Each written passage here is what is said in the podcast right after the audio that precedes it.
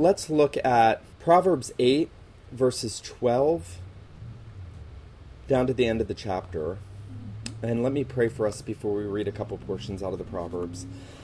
Father, we lack wisdom, and you have said in your word, if anyone lacks wisdom, let us let him come to you and and ask you for it and to believe that you give it and we do come to you tonight and we ask that you would fill our minds and hearts with the wisdom of your word and the wisdom of your son we pray that you would open our eyes to see him and to hear him. We pray that you would instruct us that we might walk in the ways of righteousness and uprightness. We pray that you would forgive our sins, Lord, for they are great and many. We thank you for this time we have together. We pray that we would leave this place built, built up and that our understanding would be deepened and our love for you, Father, Son, and Holy Spirit, would be um, enlarged and strengthened. And we pray these things in Jesus' name. Amen. All right, Proverbs 8, beginning verse 12. I, wisdom, dwell, dwell with prudence and find out knowledge and discretion. The fear of the Lord is to hate evil, pride and arrogance, and the evil way and the perverse mouth I hate. Counsel is mine and sound wisdom. I am understanding, I have strength. By me kings reign and rulers decree justice. By me princes rule and nobles, all the judges of the earth. I love those who love me, and those who seek me diligently will find me. Riches and honor are with me, enduring riches and righteousness. My fruit is better than gold, yes, than fine, go- fine gold, and my revenue than choice silver. I traverse the way of righteousness in the midst of the paths of justice, that I may cause those who love me to inherit wealth, that I may fill their treasuries. The Lord possessed me at the beginning of his way before his works of old. I have been established from everlasting. From the beginning, before there ever was an earth, when there were no depths, I was brought forth. When there were no fountains abounding with water, before the mountains were settled, before the hills, I was brought forth. While as yet he had not made the earth, or the fields, or the primal dust of the world, when he prepared the heavens, I was there. When he drew a circle on the face of the deep, when he established the clouds above, when he strengthened the fountains of the deep, when he assigned to the sea its limit, so that the waters would not transgress his command, when he marked out the foundations of the earth, then I was beside him as a master craftsman. I was daily his delight, rejoicing always before him, rejoicing in his inhabited world and my delight was with the sons of men. Now, therefore, listen to me, my children, for blessed are those who keep my ways. Hear instruction and be wise, and do not disdain it. Blessed is the man who listens to me, watching daily at my gates, waiting at the post of my doors. Whoever finds me finds life and obtains favor from the Lord. But he who sins against me wrongs his own soul. All those who hate me love death. Now turn over to Proverbs 16. We're going to look at verse 6. Proverbs 16 6. There we read, In mercy and truth, atonement is provided for iniquity, and by the fear of the Lord, one departs from evil. Now finally turn over to Proverbs 30, verse 4. there at the end of the book, we read these words who has ascended into heaven or descended, who has gathered the wind in his fist, who has bound the waters in a garment, who has established all the ends of the earth. What is his name, and what is his son's name, if you know? Last time we were together, we looked at the Psalms in redemptive history, and we, we looked at that, that challenge, that difficulty of understanding the Psalms. And some of the difficulty with the Psalms came about because you have different genres um, in the Psalms. They're not all the same poetic style or structure. You have different historical settings, some of which we don't know. You have um, some things that are prophetic, some things that are typological, some things that are experiential. And so you have all these different elements in the Psalms, and we, we saw how that can sometimes make the Psalms difficult to interpret Christologically, and we went especially to the apostles and how they interpreted the Psalms mm-hmm. in almost every case, Christologically, to show how Christ is the substance of the Psalms. And I think when we come to the Proverbs, uh, really wade now into the water of wisdom literature, we find that these two are very difficult with regard to Christology, with regard to Christ and the, the Proverbs. Very difficult, not for the same reasons as with the Psalms. With the Psalms, we saw those complex um, nuances and um, variations in the Psalms. The Proverbs are a lot more monolithic. The difficulty with the Proverbs are it's hard to find the context a lot of times for the Proverbs because they're not all interconnected. I think there are general themes in which they're organized. But in one sense, every proverb, every couple proverbs stand or fall on their own. Um, and so while there are not a lot of different genres, it's very, very difficult to understand the immediate context of the proverbs, how they work together. And then, then add to that the fact that they are proverbs and there is something enigmatic about them. The Bible everywhere talks about proverbs being like riddles. Psalm 78 says that too. I'll speak in dark riddles, I'll utter a proverb. And so they are wise sayings, but they are often veiled in very figurative language or metaphorical language. And again, I think that the fact that they are almost soundbite wisdom in the Bible makes them very dif- difficult to understand how they're related to the person and work of Jesus. Organically, how they fit into the whole thing. And yet, I think the fact that they lack something of a narrow context, even though I do believe they have a context several chapters clustered together.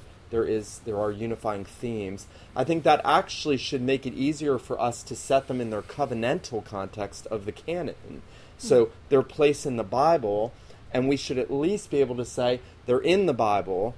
They're related to the redemptive work of Jesus in some way. I may not know how, but I can say I know that. They are not just general good advice for people. Now, it's possible that an unbelieving general in the army could read the Proverbs, could apply them in a secular worldview kind of way, and benefit from that. Mm-hmm. But that's not why God gave them. And I think that there are little clues in the Proverbs. I mean, the, the very fact that he's speaking to the covenant people, there are 10 father to son talks, which is a very covenantal thing about godly fathers instructing their sons. You also have, actually, with the adulterous woman, a surprising little clue that these proverbs are functioning within the covenant community because she comes, the, the adulterous woman comes to, to tempt the man by saying, My husband's away, I've paid my vows, which is a distinctively Israelitish covenantal language. She is a churchgoer, she has paid her vows to God and God is telling the young man, avoid the adulterous woman in the church, not just the pagan Moabitess wearing their Moabitess perfume, but the Israelite women who are immoral. And so all of these little clues, and there's so many of them, tell us that this book is a richly covenantal book. Add to that the fact that it's being written at during the period of the Davidic covenant. That means that again, as I said before, every everything in our Bible written from David on falls under the umbrella of the Davidic covenant era. And that means all that revelation, everything God's revealing, is somehow related to the Davidic covenant and the promise of a king who's going to establish the kingdom of God. Ultimately, who's going to be Jesus Christ, the King of Kings, the Son of David, who's going to bring God's kingdom, subdue the enemies in our hearts, our wickedness, and establish his righteous rule in his church, which is what he does. And so all of the Proverbs fall within that covenantal structure. And that to me is the biggest thing as we enter in on this. Because it would be very easy to say, well, God's Son is mentioned in Proverbs 30, verse 4. That's about Jesus. And in Proverbs 16, 6, atonement's mentioned. That's about Jesus. And Proverbs 8, it seems like this pre existent one with the Father who is wisdom. We'll come to this later. That sounds like pretty clearly like Jesus, as all the old writers took it to be. Um, it'd be easy to do that, but what I want to say is that the whole of the Proverbs, not just those that are so glaring that you would have to be spiritually blind, not even to give assent to the fact that that's speaking about Christ, but that all the Proverbs are in some way or another related to the personal work of Jesus. Let me say this, though, before we come into this, that I would be doing you an enormous disservice if I told you the Proverbs don't have rich application to you. Um, as with the rest of the scriptures, obviously, the Proverbs are there so that you become a wise believer. That's why they're there, not just for you to stand back and say, oh, Jesus is wonderful and he was the wise man. All of those things are true, and all those things are going to enable you to become a wise person, which is the goal. And We don't want to skip Jesus, but we don't want to say this is not here. This is here for you and me to dig deep into so that we become wise, godly, righteous people. But that's only going to happen in Jesus Christ. That's only going to happen because of the Lord Jesus. It's not going to happen because I, I read a proverb a day. Remember the general.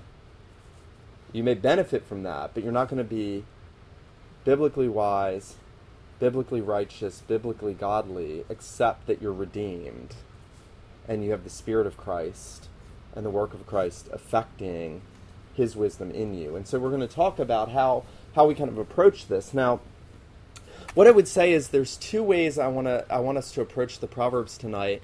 Um, the first is from law gospel, law and gospel, and the second is I want to give you four kind of principles I think, ways that we can um, understand how the Proverbs are related to the person and work of Jesus. So, law and gospel, and then four ways in which they're related to the person and work of Jesus. And there's going to be overlap here.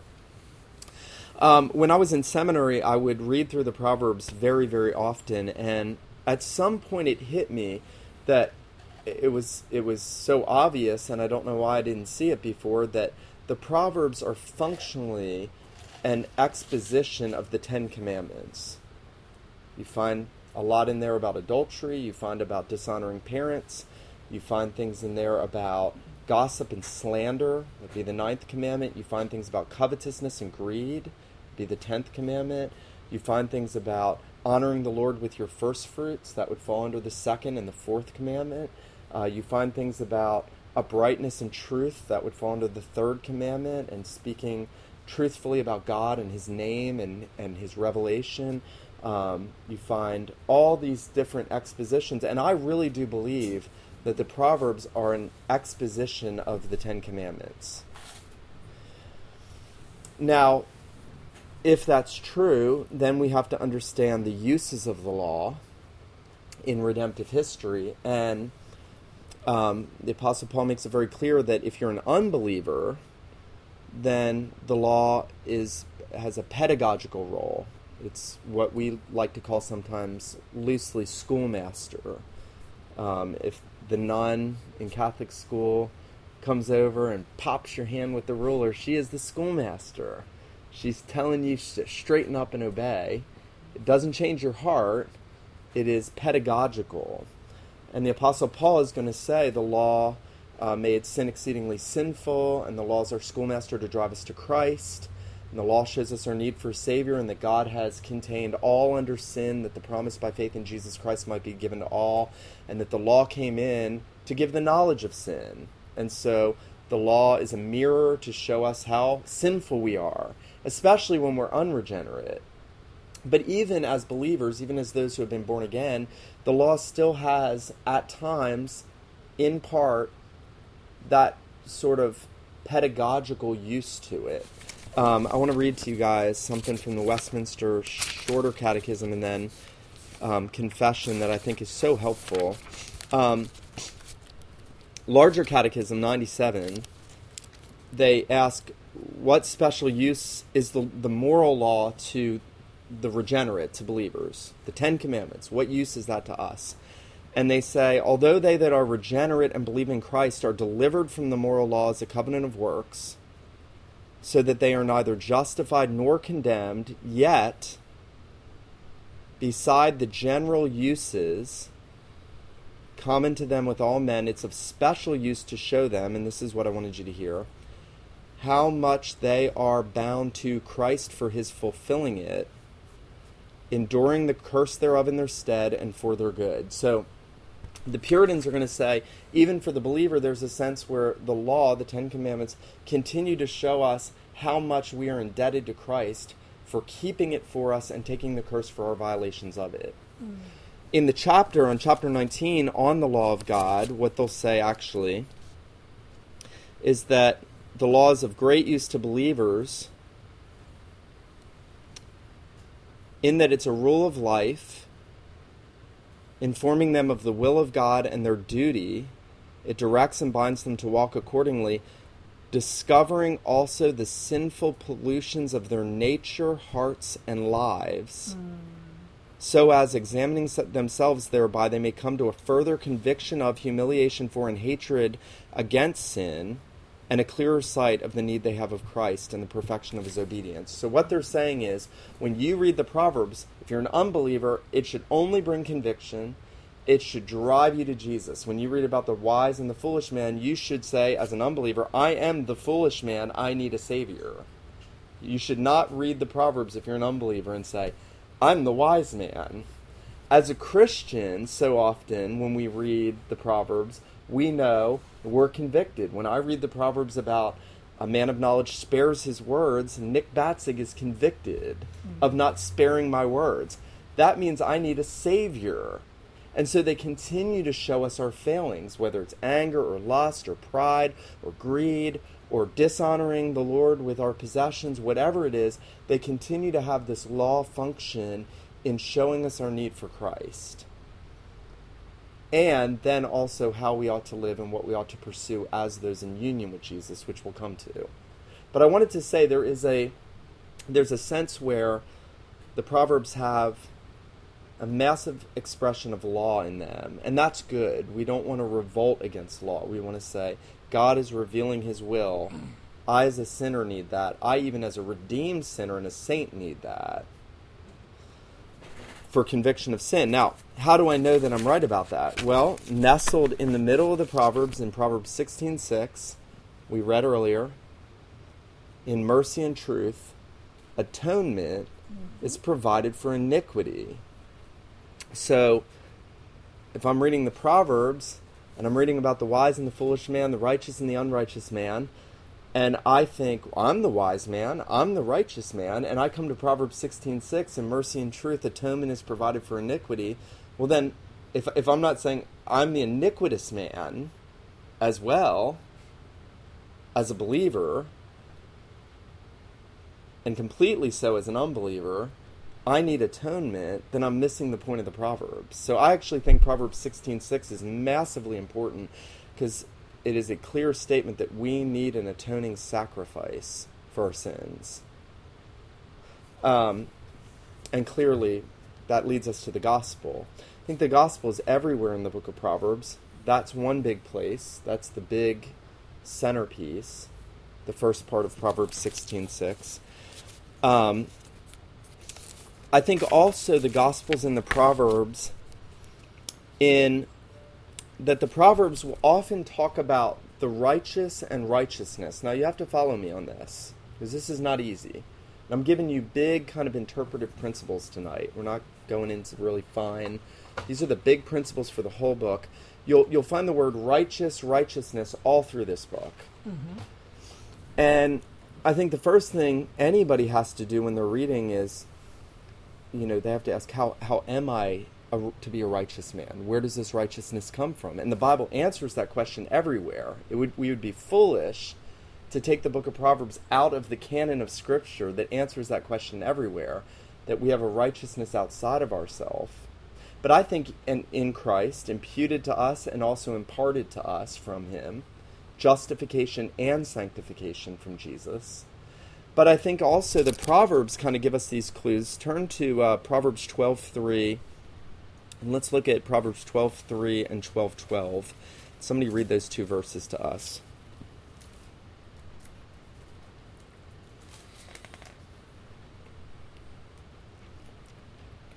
Verse 3 and 12. Proverbs 12:3 and 12. No one is established by wickedness, but the root of the righteous will never be moved. All right, the root of the righteous will never be moved. Now go on, read verse 12. Whoever is wicked covets the spoil of evildoers, but the root of the righteous bears fruit. The root of the righteous bears fruit. Okay, twice we are told that our righteousness has a root. Mm-hmm. And I think you have to ask, what is that root? Is it good, godly upbringing? No. Is it personal endeavor? No. Is that the root of your righteousness? No, because lots of people had godly parents and they didn't turn out righteous.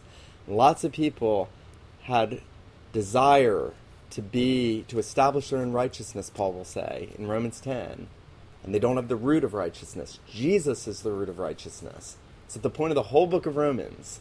It's why Romans and Galatians are in the Bible. He is the root of the righteous. The righteous end up being like trees of righteousness because we have a righteous root who keeps us, who is Christ. I think that has to be Christ. So you have these little clues all through the Proverbs where if you start asking the question, what is the root of righteousness? I think the answer you have to give is it's the Lord Jesus. Um, there are also other themes I think gospel themes that you find in the Proverbs that I'm not going to spend a lot of time on, but start looking for those things. And you always want to ask yourself the question, as we just did, what is the root?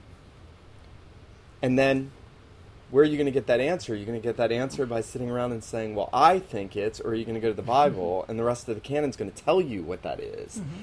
before and after? How did Abraham have righteousness? He believed. What did he believe? He believed God's promise of the Redeemer. He trusted in the Christ to come. Jesus said, Abraham saw my day. He saw it and was glad. Moses esteemed the reproach of Christ greater treasures than the riches of Egypt. They trusted Christ. They had righteousness by faith from Christ. Now, we'll come back to this. They had both imputed righteousness and imparted righteousness. So we want to be careful there. We as Protestants could err in saying, you only get imputed righteousness and that's it for justification and a right standing before God, which is massively important. But the Proverbs, when they talk about righteousness, they're generally talking about you doing righteousness. So there's also an imparted righteousness and sanctification that you get from Christ. Um, Christ in in 1 Corinthians 1.30 is said um, to have been made wisdom and righteousness and sanctification and redemption from God the Father for us. So, that would be one of those texts where we'd go to to help us interpret the Proverbs. So there's gospel, there's law in Proverbs, there's gospel. With law, there's also blessings and curses, aren't there? If you if you walk righteously, you'll live. If you choose folly, you'll die. Just like in the law, and that's showing us our need again because we've all walked in folly and darkness and foolishness. We all deserve death. We're all under the curse by nature and under the curse of the law. And Christ had to come, and we'll get into that now. So there's law and there's gospel. That law functions both as schoolmaster and as guide for believers. Um, now, here are the four categories I wanted to give you tonight that I think are so helpful. They've really helped me. I hope they help you. Um, the book of Proverbs is obviously about wisdom. I mean, it opens with that. The idea of wisdom runs throughout the whole thing. And I think if we categorize, every proverb can fall under one of four categories in relationship to Christ. Either wisdom personified, wisdom fulfilled,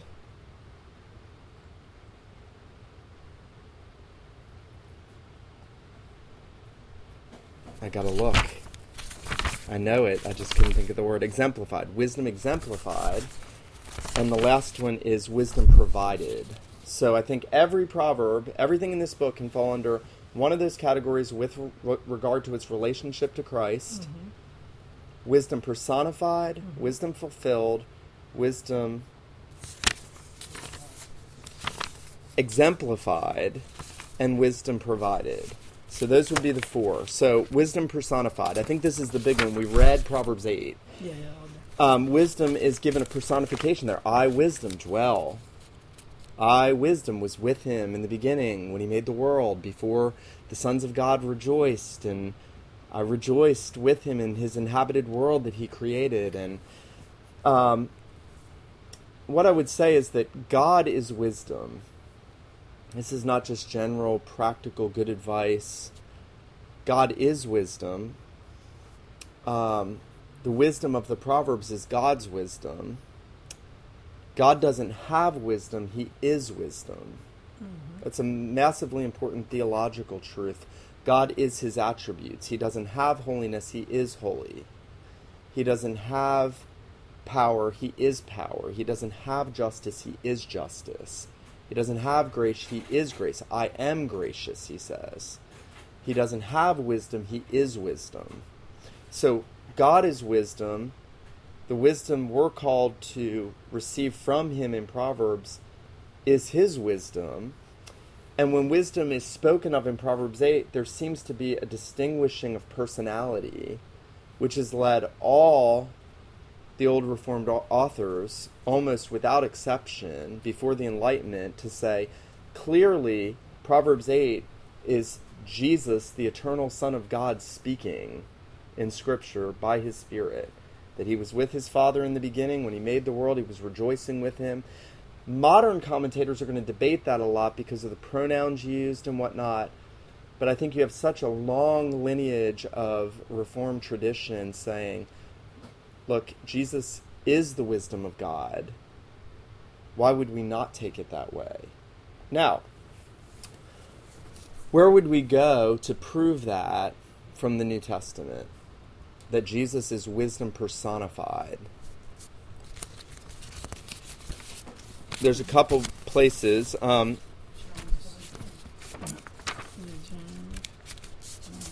perhaps John 17.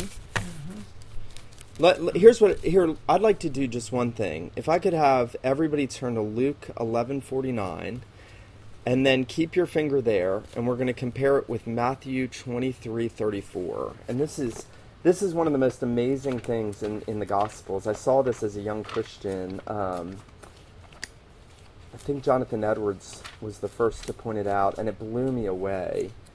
Luke 11:49. And Matthew what? in Matthew 23 34. Start in Luke 11 first. And notice there in Luke 11 49, Jesus says, and back up to 48, he's, he's disputing with the Pharisees. And he says, In fact, you bear witness that you approve the deeds of your fathers. He's talking about the Israelites in the days of the prophets, for they killed them, the prophets, mm-hmm. and you build their tombs. Therefore, the wisdom of God also said, I will send them prophets and apostles. Some of them they will kill and persecute. So Jesus says here, there is somebody called the wisdom of God, and the wisdom of God said, I'm going to send them prophets and apostles, and some of them they're going to kill and persecute. Now turn to Matthew 23, the parallel passage, verse 34. 23 34. And notice there, therefore, Jesus says, I send you prophets, wise men, and scribes. Some of them you will kill and crucify, and some of them you will scourge in your synagogues and persecute from city to city. In Luke, Jesus says, Therefore, the wisdom of God says, I'm going to send you prophets and apostles, you're going to kill them. In Matthew, Jesus says, I say, I'm going to send you prophets and apostles. Who is the wisdom of God according to Jesus? Jesus. Mm-hmm. Jesus calls himself the wisdom of God in Luke 11. That's amazing. He speaks of himself almost in third person as the wisdom of God. Now, the Apostle Paul is also going to tell us in 1 Corinthians 1, and turn over there to the last passage on this issue. 1 Corinthians 1, verse 24. Notice this. Um, Paul says, But to those who are called, both Jews and Greeks, Christ, the power of God and the wisdom of God. Mm-hmm. So the Apostle Paul explicitly, Jesus calls himself the wisdom of God. The Apostle Paul calls Jesus the wisdom of God. Jesus is the wisdom of God. I'm going to go with the old reform writers and say Proverbs 8 is about Jesus. Mm-hmm. That that's the pre incarnate Christ, the Son of God, speaking about himself. Now, so I think when we talk about wisdom personified, we have to say that uh, that God is wisdom, Jesus is God, Jesus is the wisdom of God. The wisdom of the Proverbs is personified by him. Now, I think you also see that in the fact that when God is spoken of in Proverbs 30, the son is mentioned. Isn't that interesting in that in Agur's proverb, he says, What is his name? What is his son's name, if you know? And so when the God of wisdom is spoken of, the son of the God of wisdom is spoken of. So I would say that's the first category to look for when you're reading through the Proverbs is wisdom personified, as Paul and Jesus will tell us later, in him. Um, let me read to you what Jonathan Edwards wrote on this. He said, He says, Christ is called the wisdom of God. If we are taught in the scripture that Christ is the same with God's wisdom or knowledge, then it teaches us that he is the same with God's perfect and eternal idea. They are the same as we have already observed, and I suppose none will deny, but Christ is said to be the wisdom of God, and then all the passages we looked at. How much does Christ speak in Proverbs under the name of wisdom, mm. especially in the eighth chapter. So what Edward says is wisdom personified as the as Jesus being the wisdom of God. Whenever wisdom speaking, calling out to the young men, that's Christ calling out. That's the Redeemer. That's the Son of God saying, "I'm wisdom. Find me. Get me. Get life. Get me. Get life. Get Jesus. Get life." I don't. I, I don't find that very hard. I'm surprised how many modern Reformed, even Reformed scholars, struggle with this. Because if you're reading again the Proverbs in light of redemptive history and the fulfillment of all things, I don't see how you can't do you can't do that. Um, secondly, wisdom fulfilled. Mm-hmm. Now, this is super important because we have to always ask the question with everything in Scripture: is how is this promise fulfilled? Now, the Proverbs are laden with promises lots of promises. Um, for instance, Proverbs 11:30 and 13:12 speak of the tree of life. Okay. The tree of life is held out. Somebody read 11:30 to us, and somebody read 13:12. the righteous All right, the fruit of the righteous is a tree of life. Now, somebody else read thirteen twelve. Hope deferred makes the heart sick, but a, but a desire fulfilled is a tree of life. A desire fulfilled is a tree of life. Now, there's only three places in the scriptures where the tree of life is spoken of in the garden in Genesis, in the consummation in glory. I think it's a symbol for Christ himself, the reward. He is the tree of life for the healing of the nations. Um, Adam forfeited that by his disobedience. Christ opens the way by his obedience. This is Romans 5 12 through 21. He's the second Adam. He opens the door to the tree of life through his work, through his, the fulfillment of all he does and his sufferings for us. And so I think in the Proverbs, when that's setting that out, there's, there's a perspective foretaste of restoration. And the question is, how is that going to be fulfilled? Hope deferred makes the heart sick, but a desire accomplished or fulfilled is a tree of life. Now, those are more metaphorical usages of the tree of life than prophetic in a sense, but they still capture the idea of there's fulfillment and consummation, there's reward, and everywhere in the Proverbs there are these sort of perspective focusing on what's to come. Um, and I think in that sense we have to ask about wisdom fulfilled. Um, again, Proverbs 16 6. In mercy and truth, atonement is provided for iniquity. Well, when that was written, atonement had not been fully provided. It was typically provided in the sacrifices of the Old Covenant. But there was still a waiting for fulfillment. The wisdom of God in mercy and truth, atonement is provided for iniquity. And so there's a, a casting forward that you ought to be asking how will this be fulfilled? How do these promises and these expectations come to fulfillment? And obviously, they come to fulfillment in the saving work of Jesus. So I think there's other themes that you can find. Um, another one, and this is a big one in the idea of fulfillment. When you've read through the Proverbs, how many of you have noticed all the Proverbs about the king? There's a lot of Proverbs about the king. Remember, this is written during the period of the Davidic covenant and the establishment of God's kingdom. And uh, listen to some of these. Take away the wicked from before the king, and his throne will be established in righteousness. Mm-hmm. Proverbs 25 5. The king who judges the poor with truth, his throne will be established forever. Proverbs 29 14. Now, we can say in a lesser degree that was true of any godly king in Israel, but in an ultimate sense, that's only true of Jesus, who fulfills those proverbs. He brings wisdom fulfillment in his redemptive work. He is the king who speaks to the poor with truth. He is the king that removes all wickedness. Now, here's one, and you've got to hang with me. If we read the Proverbs, and, and we should be able to say, I have been the fool, and yet the wise man's promised blessing, the question should be if I've been the fool, how do I get blessing? Now, you could answer that and say, well, I need to become the wise man, which is true.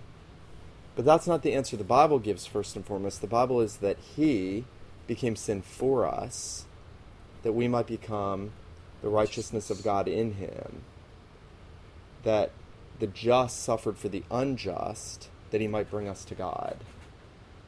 1 Peter 3.18, 2 Corinthians 5.21 he became a curse for us because we were cursed, that we might get the blessing of Abraham.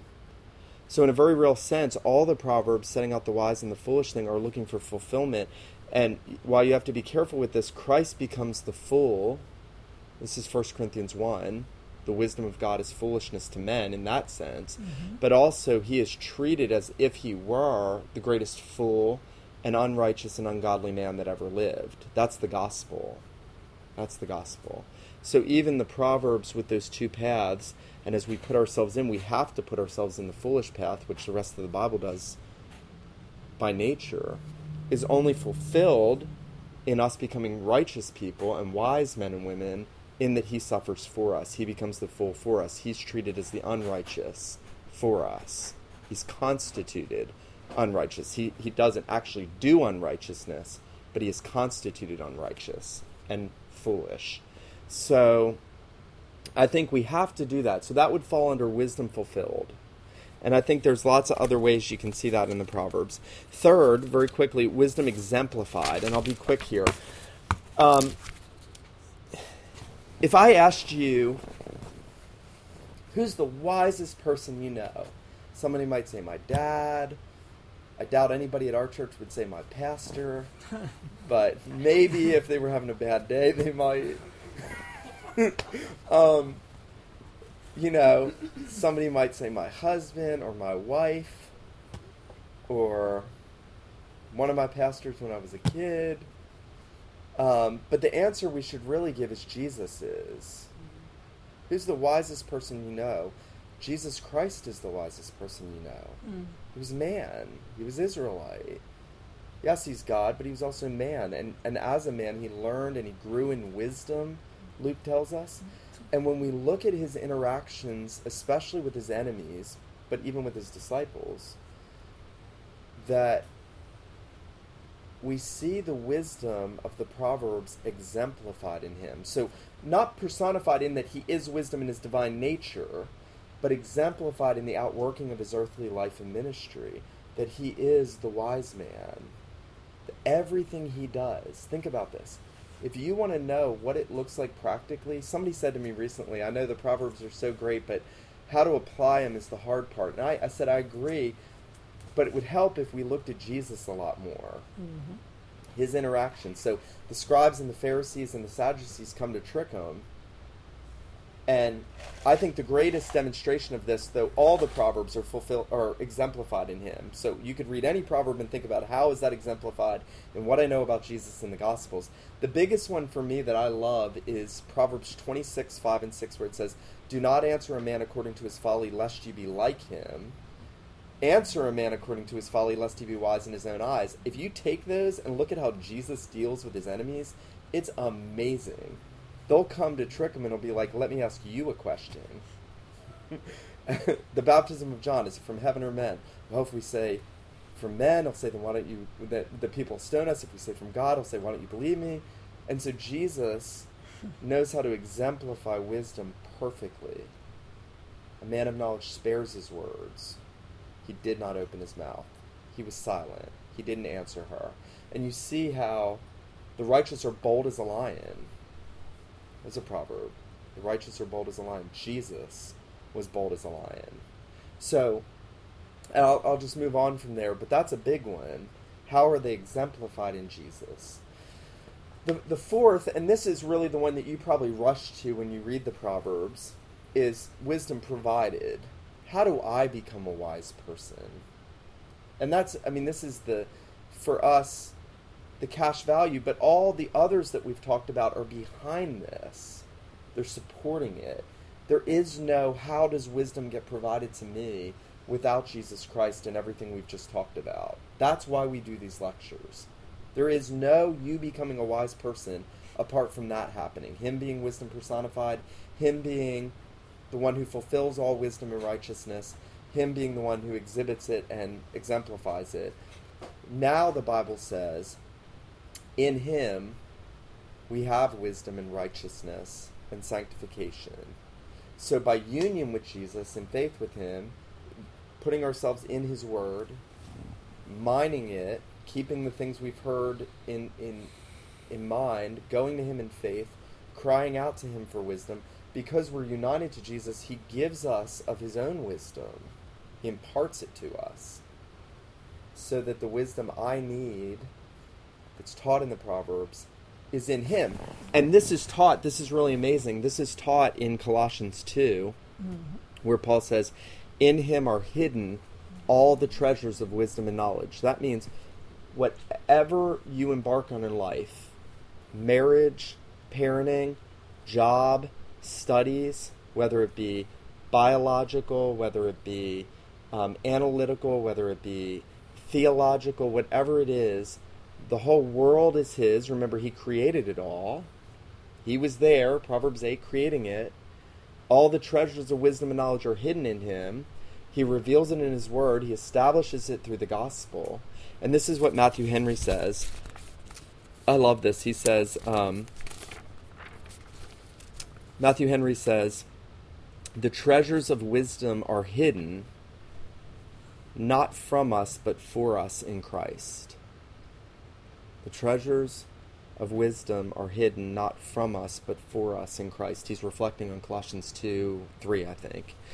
Um, and so that means when we go to the Proverbs, then, and we hear about the man that flees from the adulterous woman, and we hear about the husband who loves his wife, and we hear about children that honor their parents, and we hear about one who loves his neighbor with his tongue and with his money.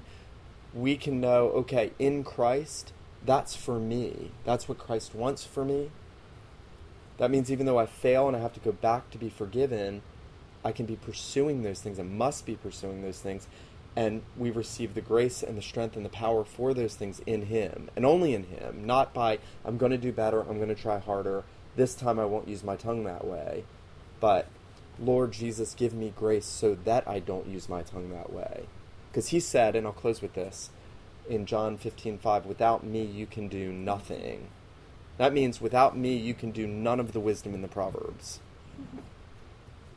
um, I'm going to stop there. I know that's a whole lot for y'all, but is that helpful? Is it helpful? Yes. Okay. Questions or thoughts, pushback? I'm just going to sit down the next couple of days and reread this. Me too. The way you have described it. I've just never looked at it in terms of Jesus before. I mean, I think it's really been, I think it's been ignored Definitely. in a lot of circles where that's not been. But I, I don't know how you can't do that when you go to the New Testament and see, unless it's just a book that's outside the canon that they just put in there for good practical advice. Where did you get those four aspects? So I've been working on this for years. There are a couple good books that I've probably just picked things up along the way, and um, the books I would recommend. Nancy Guthrie, actually, which our women are working through, has a great book called um, "The Wisdom of God: Seeing Jesus in the Psalms and Wisdom Literature." So I think I don't know what all she says in there. I've kind of looked through it, but she has helpful stuff. Um, I, I wrote a blog post at the site that y'all can go to. I have resources there. Um, Ray Ortlund Jr. just came out with a book called Proverbs Wisdom That Works. It's pretty good. Um, It focuses on Jesus. it, it has a lot of Christ centeredness in it, but it's not quite what we did tonight. This is just stuff I've picked up as I've gone along. Um, but there's other resources that I put on that post. So Like Puritan stuff. Puritans have been huge for me. Yeah. They're very Christ centered. That you know, Manton and Edwards and Thomas Brooks and you'll find him using the, the proverbs in a very gospel centered way a lot. Yeah, because those get taken outside of that context all the time. Mhm. And like I said, just the sort of general approach Mm-hmm. to the general. Yeah, this is life application. Mm-hmm. Both Apply wisdom to James 1 5. And the, if any man lacks wisdom, let us ask of God who gives all men liberally. I think it's the same thing as Proverbs. It's Yes, I mean, what wisdom is not just knowledge; it's knowledge in action, right? It's is that not more to do with Jesus Christ? I, I was just, I was, I just thought about that. well, the truth as it is in Jesus. That's Okay. what tonight would be about. The the truth, imparting and, and that means okay. more than just Jesus. It's the truth as it is in Jesus. So He's the Okay. source. He's the fountainhead. He's the one that gives it and enables us to get it and is it. But that obviously includes all the truth as it works itself out in every sphere of life, right? It's not just, let's just talk about Jesus, Mhm. but then how he enables us to. I mean, we want to be wise and godly people, right? So, other questions or comments? go maybe a little bit more into the significance of that Proverbs is written largely in the Davidic covenant as opposed Mhm. to a different Old Testament covenant.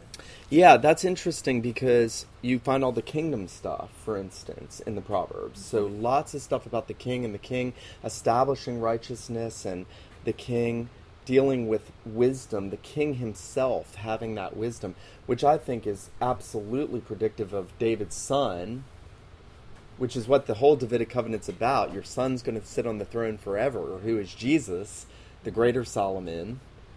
Solomon himself having the wisdom as the king, right? He asked for wisdom as the king to judge the comings and goings of the people because the king needs wisdom. Jesus is our king. And so I think that's partially why that's all there. Also interesting, I'll just say this as an aside because I didn't like this years ago and, and I've come to understand it now.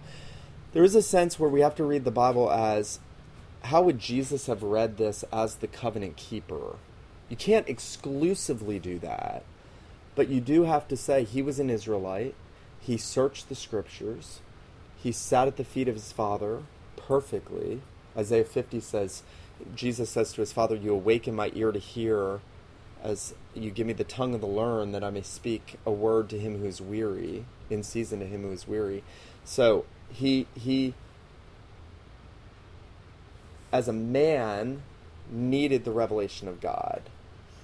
As the Son of God, he didn't in his divine nature, in his human nature, he needed that, and that's some of the mystery of the incarnation.